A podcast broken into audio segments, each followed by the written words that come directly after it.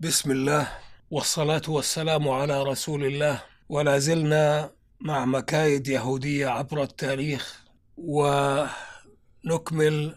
المكيدة السادسة تحت عنوان الغدر ونقض العهود والمواثيق.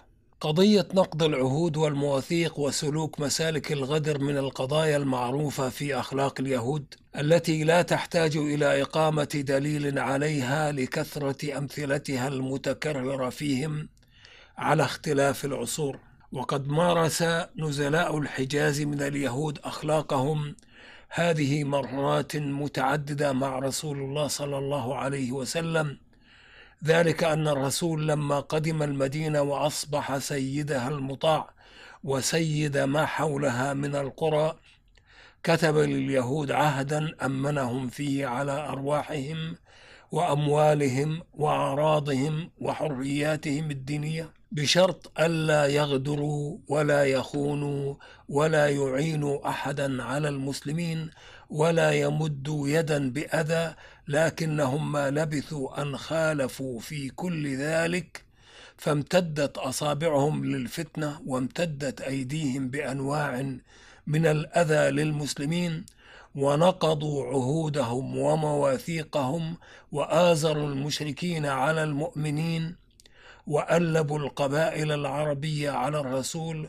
وفعلوا ما يوجب القضاء عليهم إلا أن الرسول قد تسامح معهم كثيرا بمقتضى رحمته بالعالمين وبدافع الرغبة بإمهالهم لعلهم يهتدون إلى الحق ويستقيمون على صراط الله ولا يبتغونها عوجا ومن أمثلة نقضهم العهود ومواثيقهم في مجال دعوتهم إلى الإسلام ما تحدثنا ما تحدثنا به كتب السيرة النبوية أن نفرا من أحبار يهود جاءوا إلى رسول الله صلى الله عليه وسلم فقالوا يا محمد أخبرنا عن أربع نسألك عنهن فإن فعلت ذلك اتبعناك وصدقناك وآمنا بك. فقال لهم رسول الله صلى الله عليه وسلم عليكم بذلك عهد الله وميثاقه لئن أنا أخبرتكم بذلك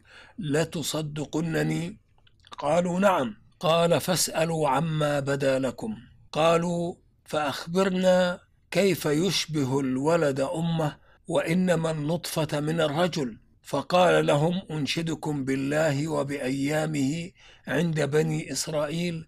هل تعلمون أن نطفة الرجل بيضاء غليظة ونطفة المرأة صفراء رقيقة؟ فأيتهما غلبت صاحبتها كان لها الشبه. قالوا اللهم نعم فأخبرنا كيف نومك؟ فقال أنشدكم بالله وبأيامه عند بني إسرائيل. هل تعلمون أن نوم الذي تزعمون أني لست به تنام عينه وقلبه لا ينام؟ قالوا اللهم نعم.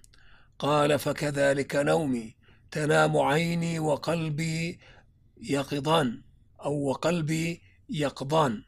قالوا فأخبرنا عما حرم إسرائيل على نفسه. قال أنشدكم بالله وبأيامه عند بني إسرائيل. هل تعلمونه جبريل وهو الذي يأتيني؟ قالوا اللهم نعم ولكنه يا محمد عدو لنا وهو ملك. إنما يأتي بالشدة ويسفك الدماء ولولا ذلك لاتبعناك. وهنا نلاحظ أن الرسول صلى الله عليه وسلم قد أجابهم على مسائلهم وطابق ذلك ما يعلمون ولكن لم يفوا بعهودهم ومواثيقهم على أن يتبعوه فنبذوا عهده وأصروا على الكفر فأنزل الله فيهم على رسوله قول الله تعالى في سورة البقرة. أعوذ بالله من الشيطان الرجيم. قل من كان عدوا لجبريل فإنه نزله على قلبك بإذن الله مصدقا لما بين يديه وهدى وبشرى للمؤمنين من كان عدوا لله وملائكته ورسله وجبريل وميكال فإن الله عدو للكافرين. ولقد أنزلنا إليك آيات بينات وما يكفر بها إلا الفاسقون. أو كلما عاهدوا عهدا نبذه فريق منهم بل أكثرهم لا يؤمنون. ولما جاءهم رسول من عند الله مصدق لما معهم مصدق لما معهم نبذ فريق من الذين أوتوا الكتاب كتاب الله وراء ظهورهم كأنهم لا يعلمون. الآيات 97 98 99 100 101 من سورة البقرة.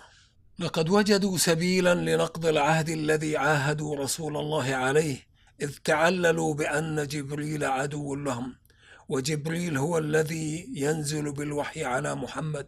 لذلك فهم لا يؤمنون به أو بالأحرى يضعونه مع جبريل في صف الأعداء ولا بد أن يرقوا بالعداوة إلى من أرسلها. لذلك قال تعالى من كان عدوا لله وملائكته ورسله وجبريل وميكال فإن الله عدو للكافرين. انتهت الآية. وقد أثبت الله عليهم خلق نقض العهود والمواثيق بدلالة الصيغة المتضمنة معنى تكرار ذلك منهم في قوله تعالى أو كلما عاهدوا عهدا نبذه فريق منهم بل أكثرهم لا يؤمنون. انتهى المقطع من الآية. وهذا الفريق الذي ينبذ عهده فيهم هو الفريق الأكثر بدلالة قوله تعالى بل أكثرهم لا يؤمنون. وبهذا نكون قد انتهينا من المكيدة السادسة ونستودعكم الله الذي لا تضيع ودائعه والسلام عليكم ورحمة الله وبركاته.